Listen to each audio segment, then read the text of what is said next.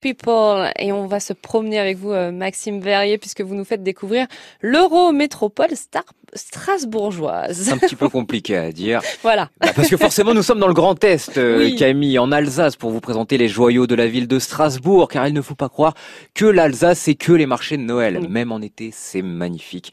Et on va dire qu'on part de la gare. Camille, vous le voulez bien? Bah bien sûr, je vous suis. Alors c'était une très bonne base hein, pour commencer sa visite. Déjà, il faut prendre un Vélop, ah, car la ville a plus de 560 km de pistes cyclables et c'est plus facile de circuler en vélo ou à pied qu'en voiture.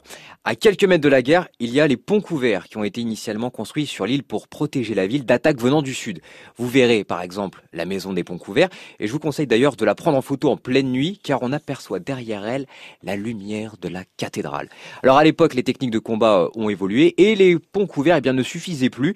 Les Alsaciens ont construit alors le barrage Vauban. Vous pouvez euh, passer à l'intérieur, il y a souvent des expositions gratuites ou au-dessus sur la terrasse panoramique. Et vous aurez, vous aurez alors une vue magnifique sur la grande île et la cathédrale. Une fois passé les ponts couverts, eh bien vous entrez dans la petite France, la carte postale de Strasbourg. Ce quartier pittoresque de la grande île est classé au patrimoine mondial de l'humanité par l'UNESCO et on y retrouve les maisons à colombage, dont la maison des tanneurs, probablement l'un des monuments les plus photographiés de Strasbourg. On peut voir également des restaurants, des canaux et un pont tournant. Il y a également l'incontournable et impressionnant platane du quai du Turkheim planté en 1667. Alors un petit peu plus loin, vous arriverez sur la place Gutenberg qui a inventé l'imprimerie à Strasbourg entre 1434 et 1444. Gutenberg y a représenté tenant dans ses mains un parchemin où il est écrit et la lumière fut. Et ce qui nous emmène en fait tranquillement à la, à la cathédrale de Strasbourg. J'ai l'impression que vous connaissez Strasbourg. Oui, et bien sûr.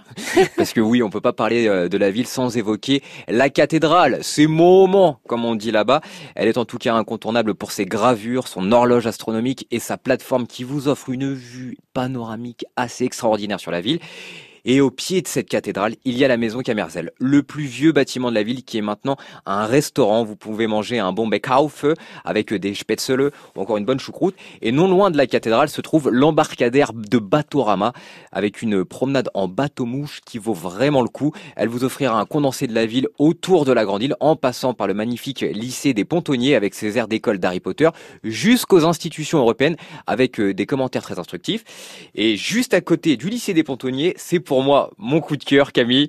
Il y a une bâtisse typiquement alsacienne avec, en plus de ça, dedans, des émissions en alsacien sur francebleualsace.fr ah, bah et en français, car c'est votre radio France Bleu que vous pouvez écouter là-bas sur le 101.4. Il n'y a pas des bretzels aussi là-bas?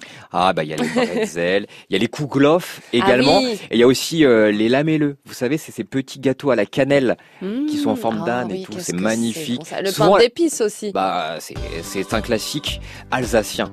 Bah également le pain d'épices. Voilà, on mange bien euh, en Alsace. On boit bien également joli, on boit bien. Euh, Riesling avec modération. Bien, sûr. Merci beaucoup euh, Maxime dans quelques petites minutes.